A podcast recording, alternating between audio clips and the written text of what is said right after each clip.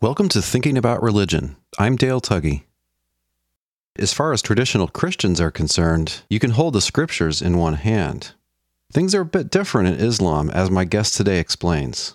His name is Dr. Jonathan Brown, and he's the Al Walid bin Talal Chair of Islamic Civilization in the School of Foreign Service at Georgetown University. Dr. Brown's studies have taken him to such countries as Egypt, Syria, Turkey, Morocco, Saudi Arabia, Yemen, South Africa, Indonesia, India, and Iran. We'll be talking about some themes from his book, Misquoting Muhammad The Challenges and Choices of Interpreting the Prophet's Legacy. Dr. Brown, welcome to Thinking About Religion. Well, thanks for having me. In American evangelical Christianity, sometimes they talk about the Bible as a kind of handbook for life. And it's widely held that ordinary Christians can simply read and understand the Bible, at least after it's been translated into English, and then apply the Bible to their lives. In traditional Islamic societies, is this how the Quran was viewed? Oh, that's such a hard question to answer. There's a kind of a paradox. You know, a lot of Muslims, and I mean millions of Muslims. I mean, if you went into a mosque, there might be one or two Muslims just in that room a lot of Muslims memorize the entire Quran, mm-hmm. I mean, word for word. Mm-hmm. In fact, there's a great documentary called Quran by Heart where you see this kind of international Quran competition. There's a kid from Uzbekistan, there's a girl from Bangladesh, there's a kid from uh, a boy from uh, Senegal. So, I mean, Muslims around the world memorize the entire Quran, word for word. And, you know, when Muslims pray, they recite parts of the Quran, uh, word for word, from memory. So, in one sense, like I'd say Muslim engagement with the Quran is almost just structurally more immediate than almost any other religion that I that at least I know of. Uh, both in the sense of like the memorization of the entire book for a lot of Muslims, memorization of parts of the book for a lot of other Muslims, and then just everyday constant recitation. But of course, a lot of these people are not Arabic speakers. Yeah. So then this is this is a kind of paradox, right? Which is that though the Quran has immense meaning for them. And if you go to these, you know, Quran schools in Mali or Senegal or, or, Niger or something, you see these kids just sitting there writing out the Quran on these uh, wooden boards with charcoal ink and memorizing it. And then they wash the boards off with water and then they drink the water with the ink of the Quran as part of like the end of their lesson. This has immense meaning for them. There's a wonderful book called, it's been translated in English from French called The Ambiguous Adventure by a Senegalese author named Hamidou Kane.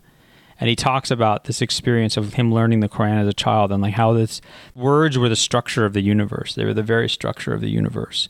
But at the same time, you know, they don't understand the words or if they do understand them, they are sort of you know told what they mean. You so if you learn the meaning of the Quran by rote, it's not like you become a master of the Arabic language and then you approach the Quran de novo and you sort of have your own experience with it. You know, you're instructed to what these words mean. You learn mm-hmm. the meaning of the Quran and as the beginning of Arabic.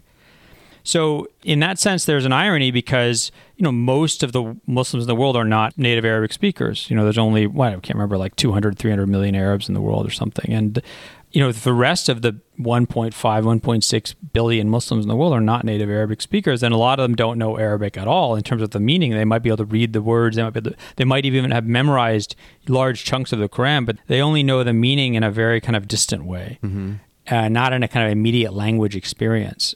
So, you know, not the way like, for example, even a, a, good English speaker today, if they hear, you know, a Shakespearean play, or if they, you know, watch like Henry V and see his St. Crispin's Day speech, I mean, that really hits you. Mm-hmm. Some of the words might be a little weird, but I mean, it really, you still have this immediate language experience with that. I think for, you know, Muslims who aren't Arabic speakers, unless they're very educated, you know, they're really, really highly educated, Arabophone, in fact, they don't have that language connection. There's more of a connection to the the words as the words of God, regardless of what their actual meaning is, almost to the the structure of the words. Mm-hmm. The paradox is that compared to let's say a lot of evangelical Christians in, the, in, America, they have a much more immediate connection to the Quran. They recite it, they memorize it in its original language. They often memorize massive chunks of it and perhaps the whole thing mm-hmm. in its original language. And yet they don't have that kind of semantic engagement with it that uh, maybe someone who sits and reads the, the, Bible today in Bible study would have. Mm-hmm. Now, Of course, for Arabic speakers, there's a lot more likelihood that they have that connection.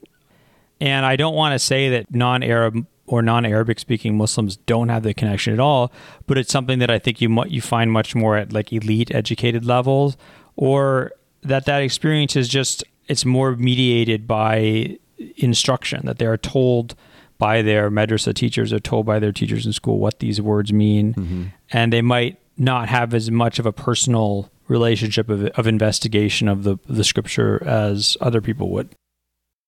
So, in comparing the Quran to the Bible, I mean, in a sense, they're both supposed to be absolute authorities. But in the case of the Quran, typically you'll more be told what it means than sort of be able to dig through the meaning on your own. Yes. Uh, and again, this is kind of a big generalization. I'm generalizing across 1.5 billion people, you know, from West Africa to Southeast Asia. Mm-hmm. Yes, in the sense that it's not their native language uh, they would have translations or they'd have commentaries in their native language. But when you're reading a translation or a commentary, you're really, in a sense, uh, being told what it means by the translator or by the commentator. There's a lot of mediation by clerical class, you know, whether it's in school or whether it's through a teacher in the mosque or something like that. So, Dr. Brown, everyone nowadays has heard of the Quran. Some of us have read it all the way through. But much of your interesting book, Misquoting Muhammad, is about another class of Islamic scriptures, one which is arguably more foundational to Islamic law. Tell us about these. Yeah, so this is what's called um, hadith. Hadith are reports about the things that the Prophet Muhammad said or did, or basically his actions and his words. It's reports about his precedent and his lifestyle and his rulings. The Quran is a relatively small book and it doesn't have a lot of legal material in it or even doctrinal material in it. A lot of it is sort of ethical exhortations, mm-hmm. reminders to to fear God, to, to believe in God. Uh, so, I mean, even things like, you know, like the five daily prayers, the Quran never says pray five times a day. And the Quran tells you to pray. It doesn't tell you when to pray. It doesn't tell you how to pray. It doesn't tell you, you know, what to do if you make mistakes in your prayer. Mm-hmm. So these things all come from the, the teachings of the Prophet. Muslim scholars have always understood these to be basically explanations of the Quran. So that the Prophet's precedents, which in Arabic is called his sunnah, his it's S U N N A, his sunnah. Mm-hmm. Uh, the Prophet's authoritative precedent is a infallible application of the Book of God. So it's basically the Prophet living out and applying through his words and deeds and actions the message of the Quran. So the hadiths are one of the major ways to know about the precedent of the Prophet.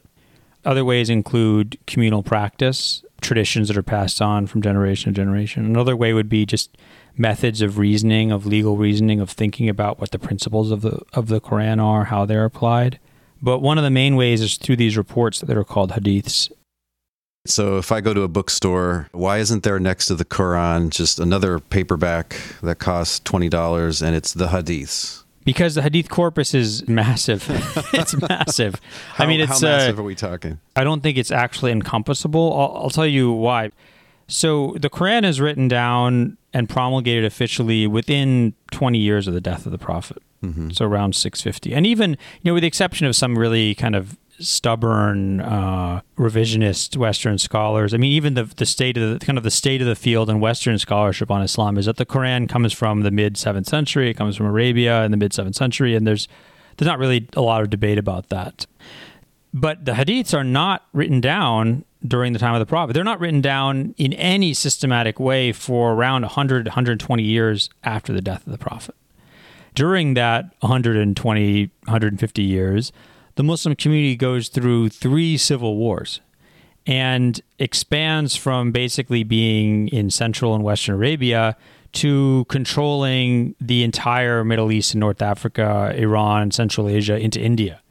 So Muslims have gone from being a small group of Arabs to being this kind of ruling class over an incredibly culturally heterogeneous and diverse area with everybody trying to kind of shoehorn their political, cultural, religious, legal agendas into Islam. And what better way to do that than to say, oh, the prophet said my guy should be the caliph. No, the prophet said my guy should be the caliph. No, the prophet said Persians are the best. No, the prophet said Aramaic speakers are the best, whatever. Mm-hmm. So people just started forging thousands and thousands and thousands of hadiths in the generation after the first generation of Muslims this is just like an engine of this that goes on chugging at full speed for a good three or four centuries. Mm-hmm. So one of the problems that Muslim scholars have immediately, both Sunni and Shiite scholars, is how do they sort what are authentic words of the Prophet from forgeries? Mm-hmm. You know, there's a lot of disagreement about what is authentic, what is not authentic, according to your different school of thought, according to your sectarian identity. You actually don't really have a discrete body of what you can say. These are the words of the Prophet. There's not really even a limit to forgeries because you could have someone today forge a hadith. I, remember during the first Gulf War, this one guy in I think it was in Egypt. He said he had been digging around and he found these old manuscripts and it said uh, the prophet said that there's a man and his name will be derived from a tree and he will liberate the little hill fortress. Now a tree that's bush, right? And then Kuwait is like a little hill fortress. So you know, someone said this. So someone made this up, and of course, everybody knew it was made up. My point is, uh, there's no end or outer limit to these forgeries Yeah. if you're going to say, okay, what is going to what is this book that you want to buy that's next to the Quran on the bookshelf in the bookstore? What is this going to be? Is this going to be Sunni hadiths? Is it going to be Shiite hadiths? Is it going to be hadiths that Sunnis believe are authentic, or are it hadiths that Sunnis mm, they know they're not really true, but boy, they make a good point, or you know, but they they're a good story. So a lot of hadiths that you hear, let's say in a mosque, and I remember hearing lots of this in, in, in mosques in my day, is you'll hear hadiths that are not actually considered to be authentic even by Muslim scholars.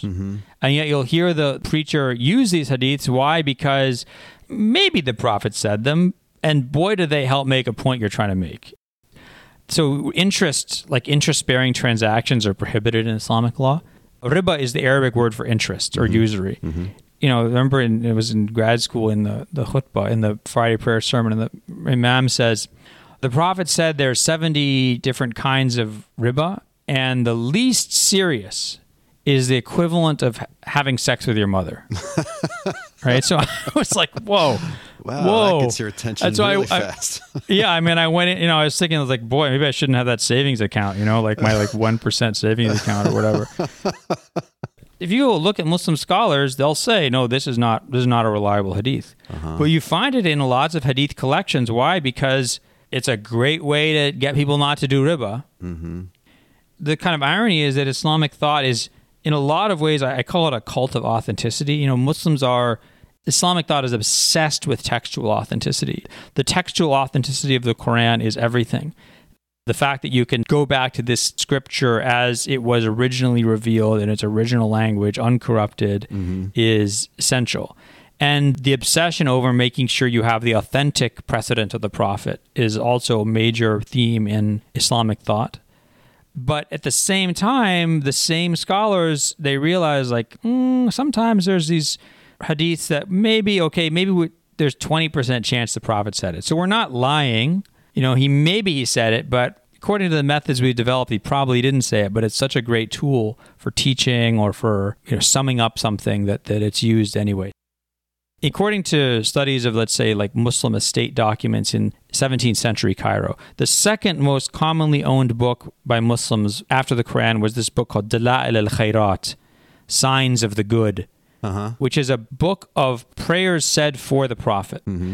And the first chapter is just all these hadiths about the reward that you get as a Muslim for sending your peace and blessings upon the Prophet, saying prayers for the Prophet. Right. Mhm. And the vast majority of hadiths in that chapter, not only are they they're unreliable, I mean they're just utter fabrications. So you could make a good argument that if you wanted to say what is the way that a typical Muslim at some point in Islamic history has interacted with the Hadith tradition, you could say this book is a pretty good representation, would be a pretty good candidate for that. And yet it's not at all representative of what Muslim scholars would have said are, is the authentic precedent of the Prophet.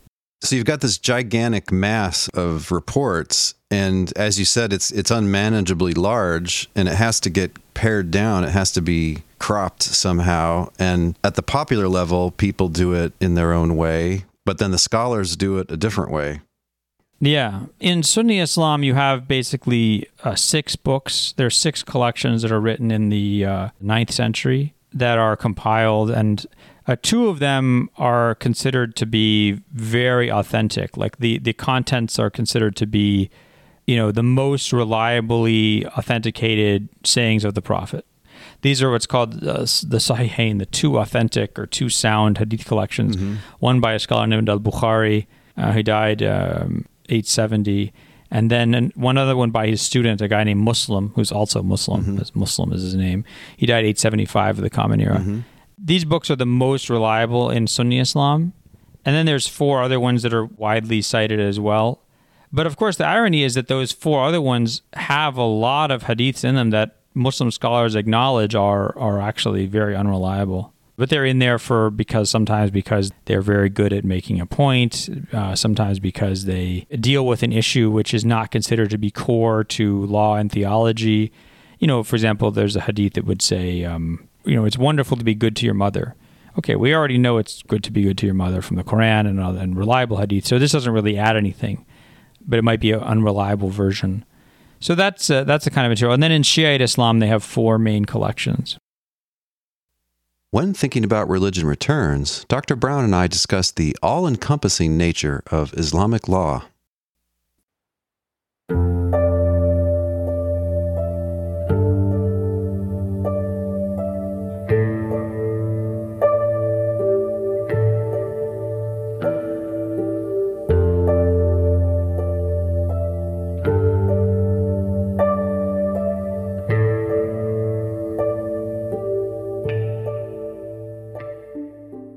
One thing I think that Westerners and non Muslims a lot of times don't grasp about Islam is sort of how all encompassing Islamic law is supposed to be. Tell us a little bit about the all comprehensive nature of Islamic law and how this relates to mm. the need for all of these oral reports.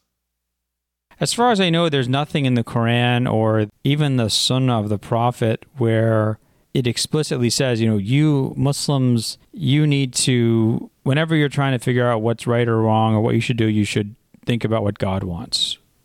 But it's just assumed and taken for granted from the very beginning of the Islamic tradition and never questioned until the, essentially until the modern period, until kind of Muslims come into contact with Protestant West in the modern period. Uh, it's never questioned that every conceivable action, every conceivable thing you could say or do has some ruling in the eyes of God. So, can I drink the coffee with my right hand or, or with my left hand? Mm-hmm. Can I wear these pants I'm wearing? Can I wear cloth socks? Uh, if I walk outside and I see a plant on the ground, can I eat that plant? Can I, you know, every question you could possibly have, God has an answer for whether that thing is prohibited, required, disliked, recommended, or just neutral, mm-hmm. right? And so, what's called the ulama, Muslim scholars, from the very beginning of Islam, their job is to answer these questions. And they do so using the resources at their hands, which are first the Quran, then the Sunnah of the Prophet. And of course, there's different competing understandings of what the, the best way to know the precedent of the Prophet is. Is it through lived tradition? Is it through traditions of problem solving and reasoning? Is it through just kind of collecting and compiling hadiths and sort of trying to figure out which hadith actually bears on that one particular question?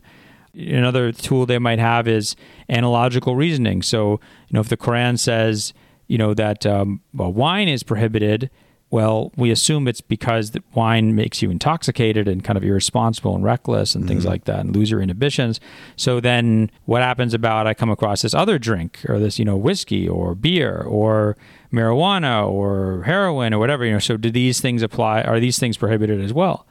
kind of by analogical reasoning. And then part of it is simply just okay, what is in the best interest of the Muslims? What does you know what overall does God want from us in, in the world? Like you know, would this ruling cause undue hardship uh, for Muslims? So these are the kind of reasoning that Muslim scholars have engaged in for 1400 years.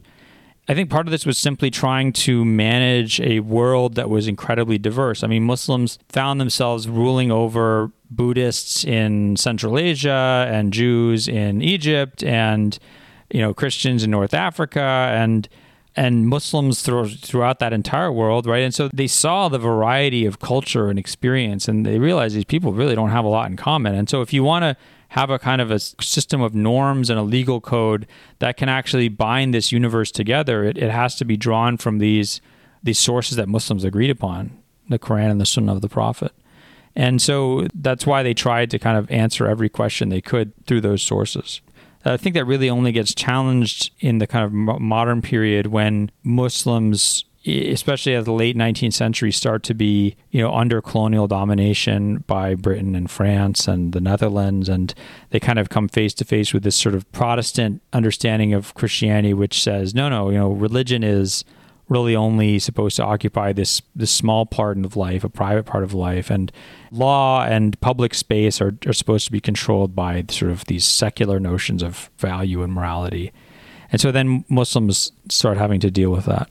Well, I want to come back to the modern era because there's so much interesting discussion in your book about how to negotiate modernity and traditional Islamic tradition. But before we leave the classical traditions, so they're trying to build this whole systematic law, which kind of dictates a whole way of life. It's kind of creating a culture, an international culture in a sense.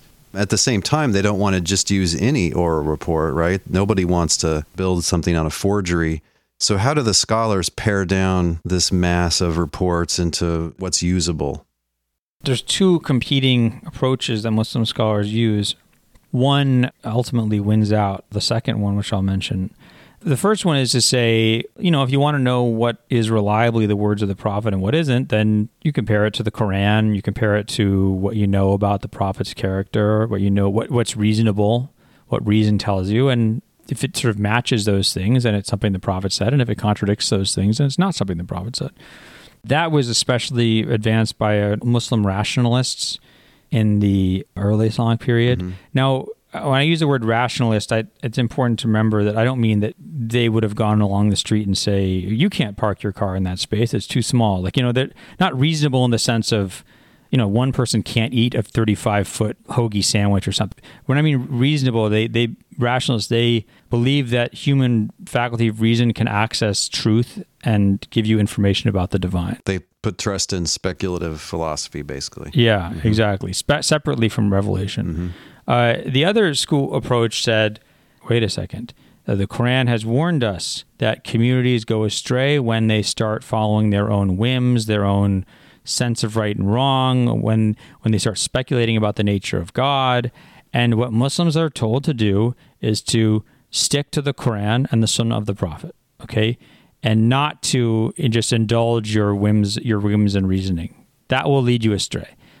The problem is, how do you authenticate what might be words of the prophet versus what aren't words of the prophet. If right. if you're saying you you know you don't trust your own reason, yeah. And we're past the lifetime of any eyewitnesses here. We're a couple. Yeah, exactly. So what you what you try to do is you say, okay, let's try and reconstruct the transmission of these things. We'll find out who's a you know who's a reliable transmitter, who isn't, who's corroborated, and who isn't. And we'll look at these different chains of transmission. We'll try and figure out what is reliably transmitted the idea there was you you try and take reason out of the equation uh, because human reason is not reliable. And so this was the approach advocated by early Sunni Islam.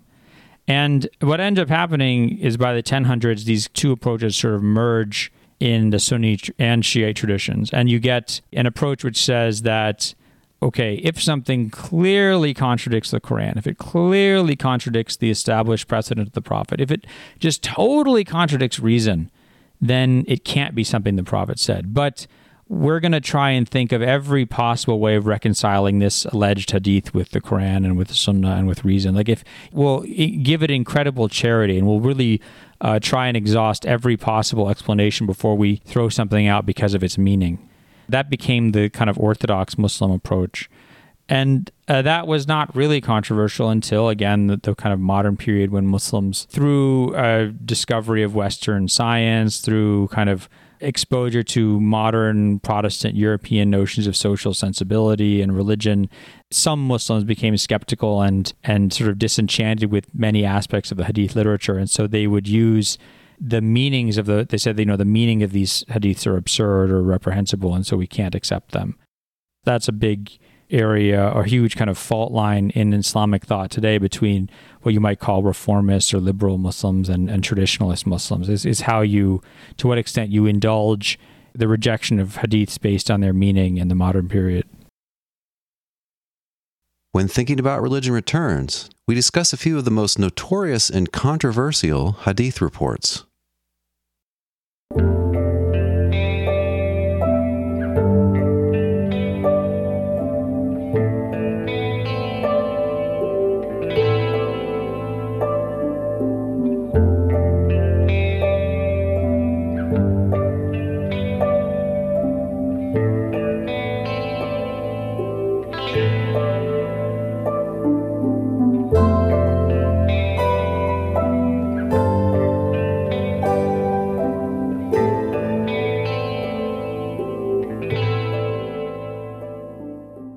Dr. Brown, in your book, Quoting Muhammad, you have very interesting discussions about how various traditional or modernizing, more recent Islamic scholars have dealt with what look like strange or morally problematic passages in the Hadith or in the Quran. I was wondering if we could discuss one of each kind, one strange and one that's morally problematic. So, one famous report says, and uh, this is in the Al Bukhari collection, I believe. It says, if a fly lands in your drink, push it all the way under, then throw the fly out and drink. On one of the fly's wings is disease, on the other is its cure. How would the scholars deal with this report? This is a kind of a great case study uh, or kind of paradigmatic example of um, the debate over hadiths in the modern period. You know, when people start discussing this let's say the late 1800s, early 1900s, you know, the rise of germ theory and stuff like that. It, some Muslim kind of reformist or liberal Muslim scholars would say it's not these guys' fault. They didn't know this stuff is not true. They didn't know this was a this was a dangerous idea.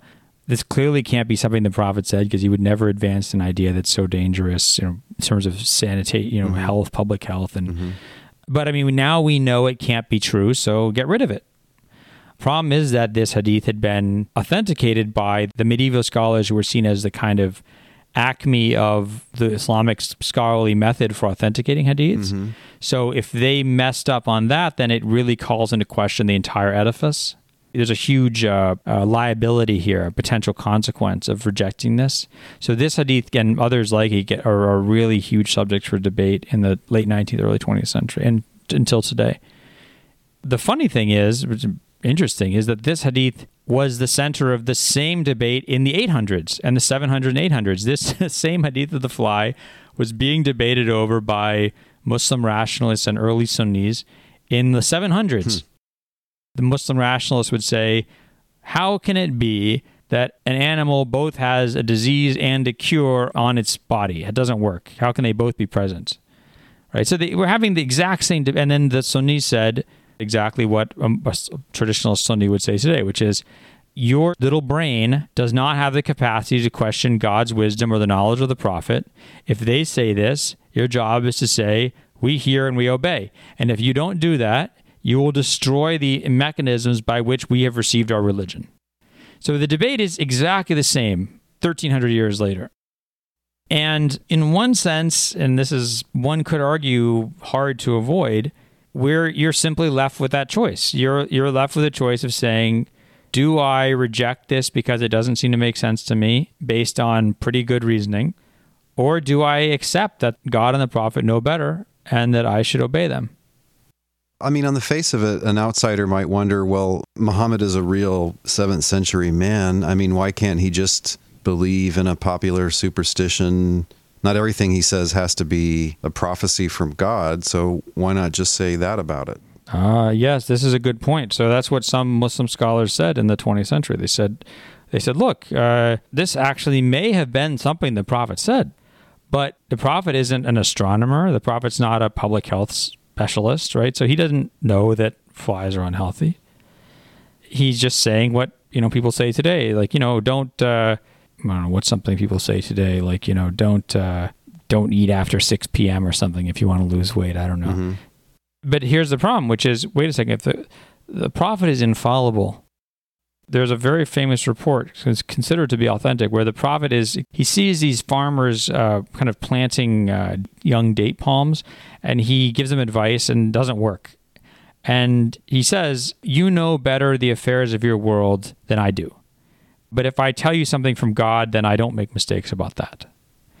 But then the question is if Islam is a religion that is totally comprehensive in our lives, then what exactly doesn't come from God, right? I mean, we're supposed to think about what does God want from us in everything we do, whether it's how we dress or how we eat or how we sleep or how we talk, right?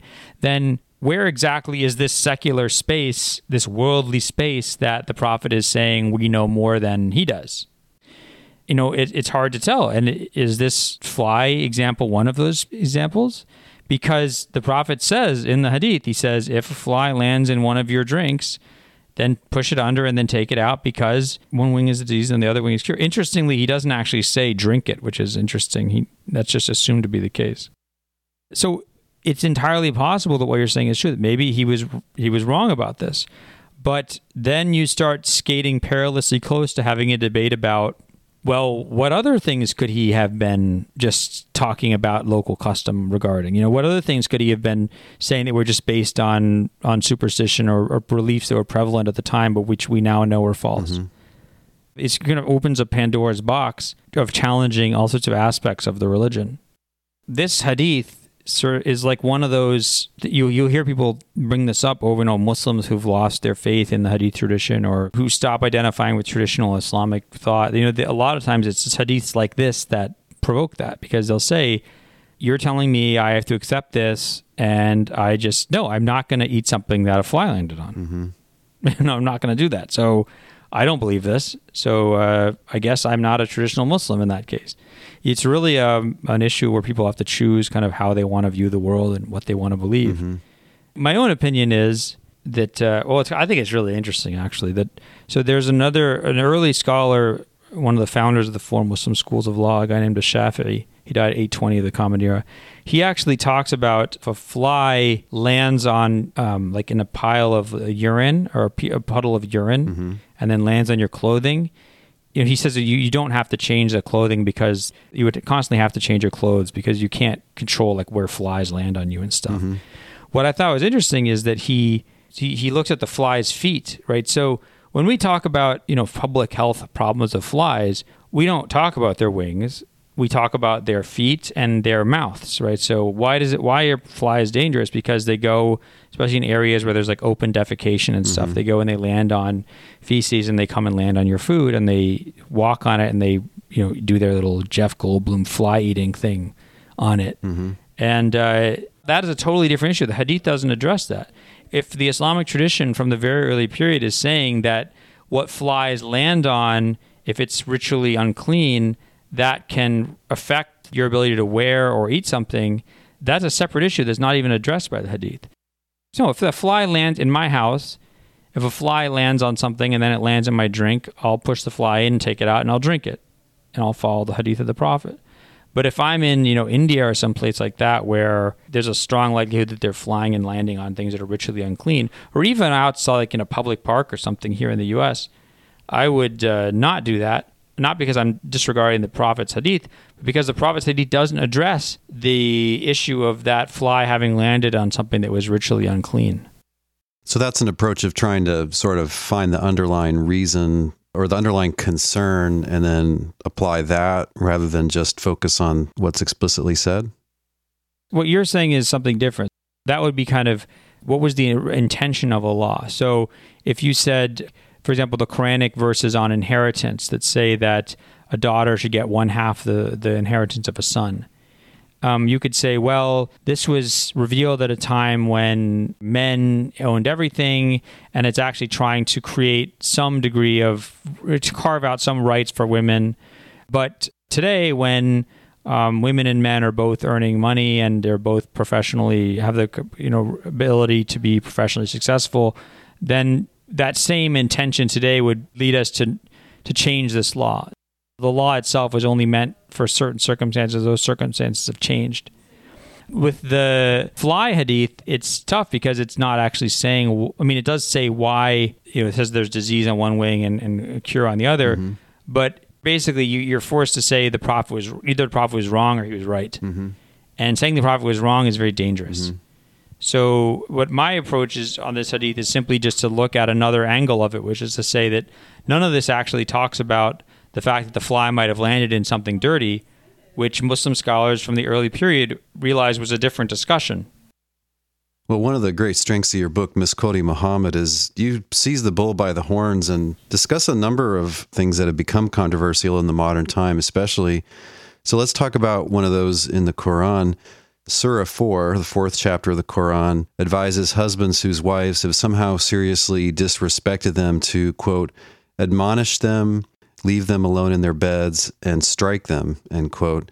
And critics have argued that this just is authorizing domestic violence. So, how have modernists tried to deal with interpreting and applying this passage? Well, what's interesting about this verse is the prophet actually says things like, you know, the best of you wouldn't strike your wives. hmm That's in the hadith somewhere. Yeah, yeah, he says that in a reliable hadith. And it's also said about him in another hadith that he never struck his wives or his servants. You know, he never struck anybody except when he was fighting in war. hmm So you have this, on one hand, what seems to be a general command given by the Quran. The Prophet himself is actually saying that the best of you would not actually ever strike your wives, and that this is not something you should do. So there's this tension there, and then that actually is played out in the in this Islamic law over the centuries as these the issue, this kind of law on how husbands and wives should handle disputes. How it's dealt with is that some Muslim scholars, you know, would uh, would actually kind of follow on that prophetic model of discouraging anyone from striking their wives and say that you can't strike your wife. You know, you sort of left with a question of like, hey, well, how do you reconcile that opinion with the fact that the Quran actually offers this as an op- a possibility? hmm What becomes the kind of mainstream position in Islamic law is that husbands can strike their wives, but they go back to another hadith of the Prophet where he says that you can't strike them in a way that is darb mubarrih, which is uh, strike them in a way that would cause any harm or leave any mark. That becomes sort of the standard Muslim uh, opinion in Islamic law, which is that first you admonish your wife, then you stop sleeping with her, then then if she still continues to engage in this uh, kind of egregiously disobedient behavior, then you can strike them, but in a way that doesn't leave a mark or cause any uh, any injury. As I said, what's interesting is that you do have this, like even from the time of the prophet himself, you have this kind of anxiety. I don't want to say anxiety, but sort of tension with that verse where the prophet's saying, "No, no, you should. This should not be something that you do." And certainly not a good Muslim wouldn't do this. Now, of course, this is not really controversial until the late 19th century, early 20th century. Mm-hmm. It's not controversial because it's not controversial in Western law, right? So, I mean, you we look at British judges who are applying Muslim law in India, in British India, even in the late 19th century, they'll say, well, this is just like British law, right? I mean, British law allows husbands to use reasonable discipline against their wives. It's really when you get into kind of the mid 20th century concern about domestic violence, rape law reform, that you start this starts to become a big uh, in fact maybe the greatest problem that Muslims ch- face. Mhm. And not in the, you know social problem, but I mean in the sense of interpretive problem because you know with hadiths you can always say, you know what, I just don't believe the prophet said this. I, I don't I don't care what the consequences are. I Mhm. just don't believe he said Mhm. this. This verse on wife beating is in the Quran, and you can't say it's not there. Uh, so there's one approach by Muslim scholars. Some more reformist Muslim scholars have said the verse never meant beat. The verse adrbuhunna means leave them, basically just abandon them, Mhm. leave them, like leave your wife. And they say that, that that word can mean that in certain circumstances. The problem with that is if you choose that interpretation, then it means that all the hadiths and all the Quranic commentary and all the law based on that is wrong. Yeah, a thousand years of people have been misreading that somehow. Exactly. Yeah. So you get out of this problem, but the cost you pay is essentially the the stability of the entire tradition that you're trying to preserve to begin with. Mm-hmm. There's so much interesting material in your book about how the legal traditions, both pre modern and modern, deal with some of these issues. And it seems to me there's kind of a, I don't know what you call it, a moderating trend in all of it. So, for instance, you discuss the tradition of cutting off a thief's hand. And basically, they, you know, they raise the evidentiary standards so high that it's almost never applied. And that's one way of sort of making the entire law, I don't know, kinder and gentler. Could that be what's going on with these hadith reports that you mentioned? So that Muhammad never Yeah. struck anybody, or that he only uh, said that you could strike lightly? Could that be people? They they see this in the Quran and they well, let's not take this too far, people, and and so they're already Mm. trying to moderate it at that early stage. You raise a good question, I, I, but I think there's an, there's an important distinction to make, right? So, the Quranic rules on punishments, things like stoning, hand cutting, right? The Islamic legal tradition on that is from the very beginning, from within the Quranic text itself, has this intentional moderation. How do we know it's intentional? Because this goes back to the verse about uh, punishment for uh, sort of illicit sex. The Quran says if one of your women engages in sexual indiscretion, then punish them with a hundred lashes. This is then expanded also to men, et cetera, et cetera. But this is the specific verse. But another verse says if you accuse someone of this, you have to have three other witnesses. And if you don't have three other witnesses, you will be punished by 80 lashes for slander. Mm-hmm. And then the prophet adds to that in his, in his hadiths that if it's sex, you actually have to have seen, as the hadith says, you have to have seen the like eyeliner pencil go into the, the eyeliner case. Do you understand? Right. Uh-huh. You actually have to have seen penetration. Right. So four people have to have seen penetration to occur. Mm-hmm. And if you don't have that and you make the accusation, you get lashed 80 times. Mm-hmm. So within the Quranic text itself, you can't say this is, you know, you, you know, if the Quran said stone people who have who commit adultery, and then Muslim scholars come along, they say, "Oh boy, this is really serious. We better figure out some way to moderate this." Oh yeah, yeah, right. Mm-hmm. This is internal to the Quranic text. It's it's giving you extremely harsh punishment, and then itself providing. Mm-hmm.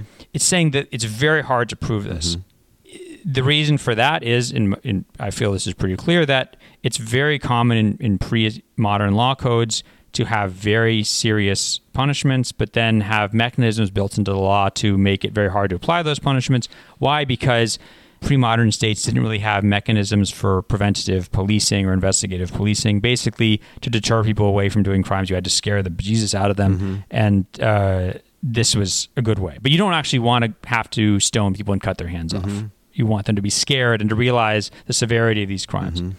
The difference between that and the Quranic verse on beating is that the Quran does not include something that says, but only beat your wife if, you know, she's taken two frying pans and like bashed you on the, your head between them or something like that. It doesn't create any situation where it really leaves this up to the, yeah. the spouse It's unclear when it kicks in. the prophet then creates caution around that, but it's not internal to the Quran. If you're a Muslim scholar or someone discussing this from a Muslim perspective, you're immediately left with the possibility that that hadith is made up, and then you're left with this problem, which is, wait a second, you've opened a door, even a little bit of door to spousal abuse, and of course, men are going to run right through this. How can you open the door and then only have the prophet sort of hortatory cautioning about this and not have him say, do not do this, right? So you, you open the door, you don't close it all the way.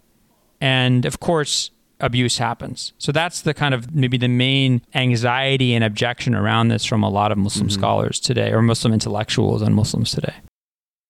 When thinking about religion returns, attempts to reform Islamic tradition and what the future of Sunni Islam might look like.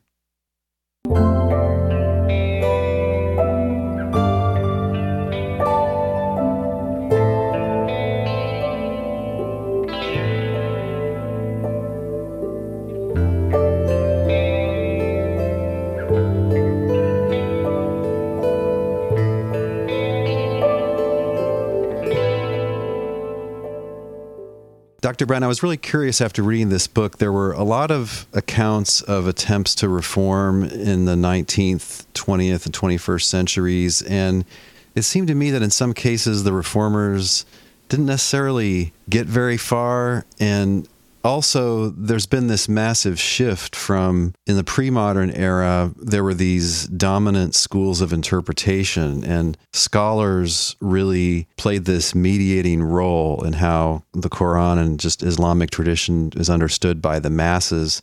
And it seems to me that that's not that's not exactly coming back and and also the regional barriers have been broken down where does Islamic tradition go from here? Is there going to be a new school of interpretation at some point that's international? Is there going to be a reformist branch? How do you see this developing? I'm sorry, that's a huge question. no, no, it's a it's a sixty-four thousand dollar question in a lot of ways.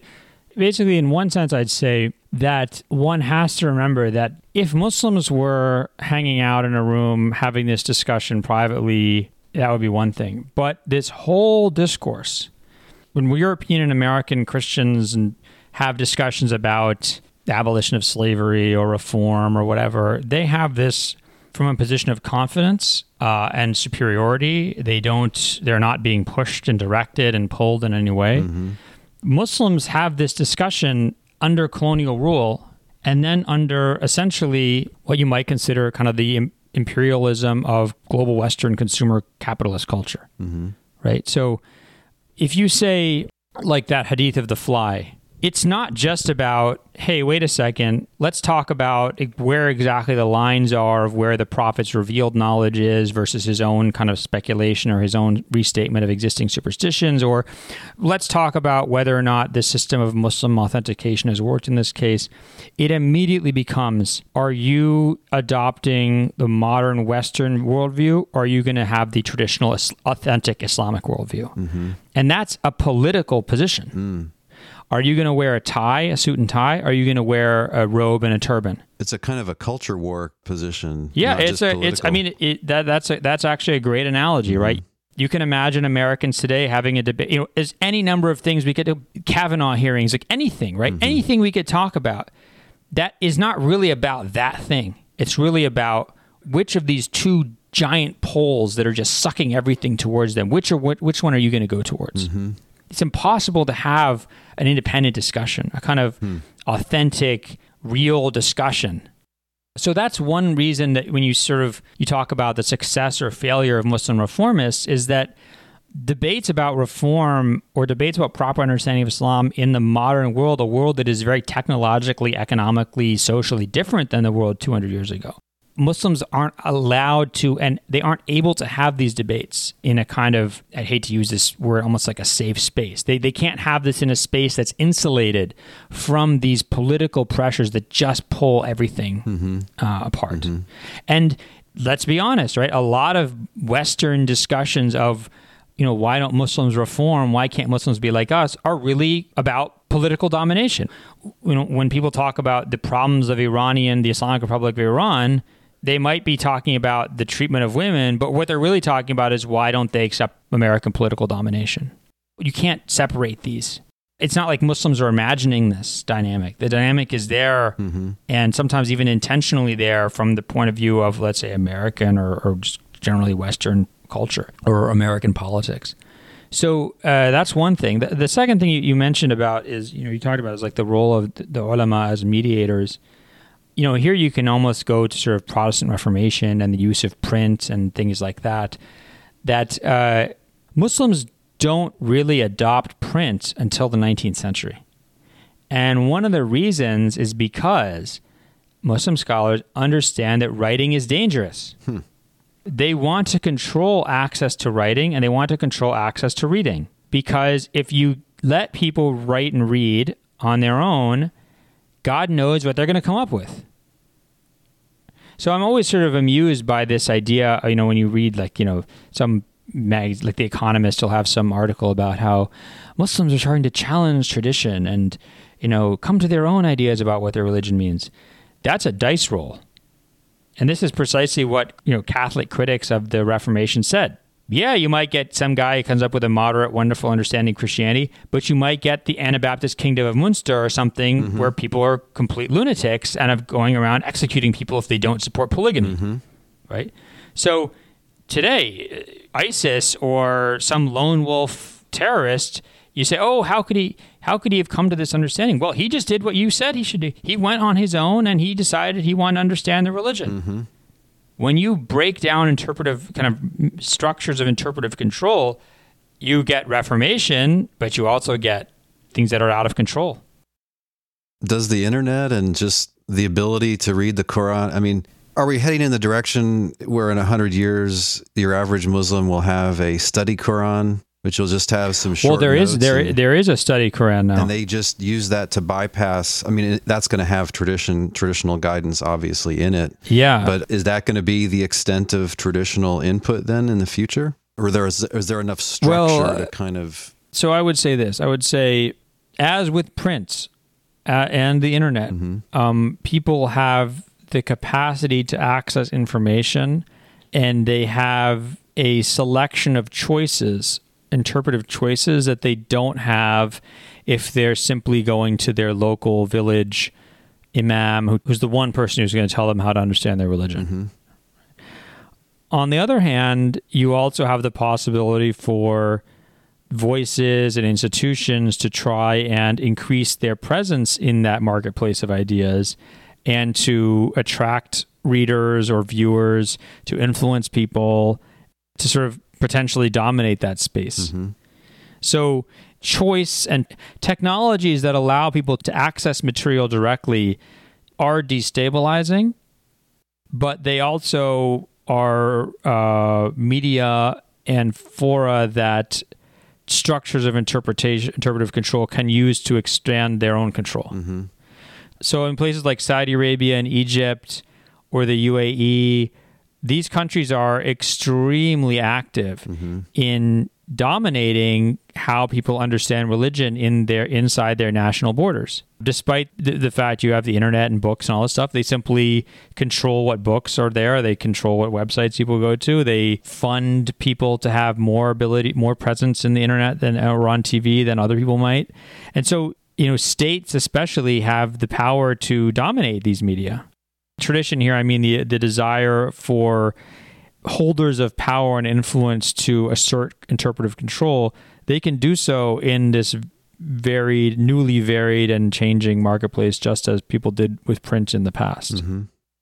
And then I think your last question was about is there kind of an international? You had before in, in Sunni Islam, you had kind of four schools of law, Yeah.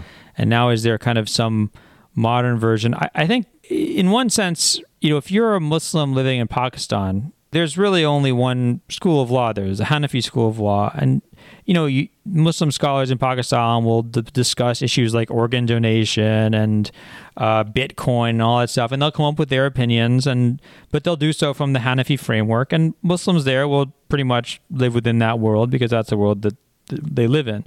Um, same thing in North Africa, where it's mostly Maliki school of law. Mm-hmm.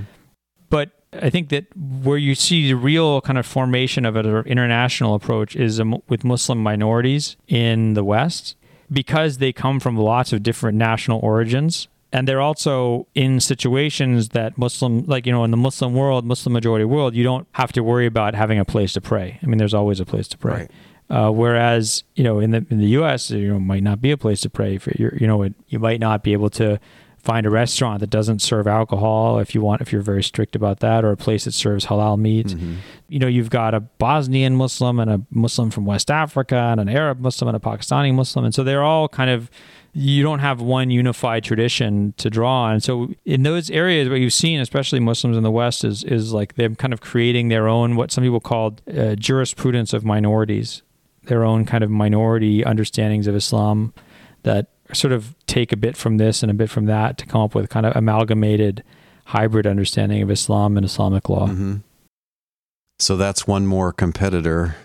It may be in a local marketplace more than internationally. Yeah. Mm-hmm. But to be, you know, to be honest, I think if you looked internationally today, the major debate amongst Muslims isn't over necessarily how you understand Islamic law. Mm-hmm. It's about the role of the state and where that state falls in the struggle over the future direction of mankind. I mean, I know that sounds grandiose, but think about this, right? So, Saudi Arabia is a very conservative country, Mm-hmm. but they are very happy to ally with Israel. They are very happy to in in places like uh, Morocco, which is sort of in the same camp that they they, they do things like, um, or in Tunisia, they're now trying to make it illegal for someone to follow the Quranic rules of inheritance. Mm-hmm. So what you see is even some of the more tradition conservative, traditionally conservative countries, they are their governments are actually proposing a liberalization or moder- moderation of religious law, Mm-hmm. but provided that it is done with the permission and under the control of the state. And they do so in an effort to say we are modern, Western friendly states. And so it comes along with things like going along with Western European or sort of NATO and American political priorities. Mm-hmm. Whereas other Muslims say, no, this is unacceptable. It's not unacceptable because you're liberal, you're liberalizing, you're moderate, you're, you're, you're becoming moderate. A lot of those Muslims might actually support moderating reforms of Islamic law, but they see these as not uh, sincere, but rather they're simply attempts to placate the West as part of political process, mm-hmm. a part of building a political alliance with forces that a lot of Muslims globally see as unjust, not just sort of dominating, but as un- uh, dominating in an unjust way. So you could think about kind of global north versus global south, or kind of global imperial versus global subalterns. In a way, Islamic law is simply being contested between kind of global capitalist versus global subaltern, global neoliberal versus global oppressed. Sometimes I look back and five years ago, and sometimes I pinch myself like, "What the heck is happening?" It's just I mean, I was where was it? There was a couple years ago. Tony Blair was giving a speech. It was I think 2014, saying we need to embrace the liberal and moderate Islam of Saudi Arabia and reject the Islamic extremism of the Muslim Brotherhood. Okay, that's insane. I mean, that is insane. Say say a little more about why, in your view, that's insane. I think that'll strike a lot of uh, Brits and Americans as as sensible. Be, because has anyone like checked what Saudi Arabia has anyone ever thought about Saudi Arabia is a country that actually implements Sharia law directly. Uh-huh. Like they they have a Sharia judiciary. Yeah. But they're moderate because they cooperate with us. They moderate because they're politically moderate. Mm-hmm. Whereas the Muslim Brotherhood government in Egypt, these guys are wearing like ties. They're saying part of the Sharia is that we don't implement the Sharia. You know, we have a state run by institutions, so even a Christian can be president. It's not a. I mean, if you look at you know, Muslim Brotherhood or different Islamist groups have been at the forefront of arguing for reforms in Islamic law mm. in the 20th century but they're not quote unquote moderate because their idea is that Muslims will use their religion to create political independence. So you have a situation where Islamic extremism versus Islamic moderation are not about what we would think about in terms of liberal and conservative views of religion, mm-hmm. kind of Orthodox Jew versus Reformed Jew, mm-hmm. or evangelical Christian versus lapsed mainstream Protestant Christian. Mm-hmm but it's it's become transposed into whether or not you support the kind of and I don't even want to say American dominated because now eh, countries like China are just as interested in this is a, a sort of state dominated and state controlled world of religion versus a world of religion where the traditionally oppressed or powerless or subalterns use and enjoy religion as a space to create independent existence you know, a lot of people who were Islamists in the 20th century started out as Marxists or kind of anti colonialists or even nationalists mm-hmm. because Islamism simply became another me- the, the best mechanism for pushing back against colonialism or, or you know post-colonial cultural imperialism or political imperialism right? So th- these two things become inextricably mixed. Yeah in a way, there's no sort of isolating out just a purely religious component, which has no implications for government. Yes. Dr. Brown, thanks so much for talking with us. It has been a pleasure. I hope I did a good job.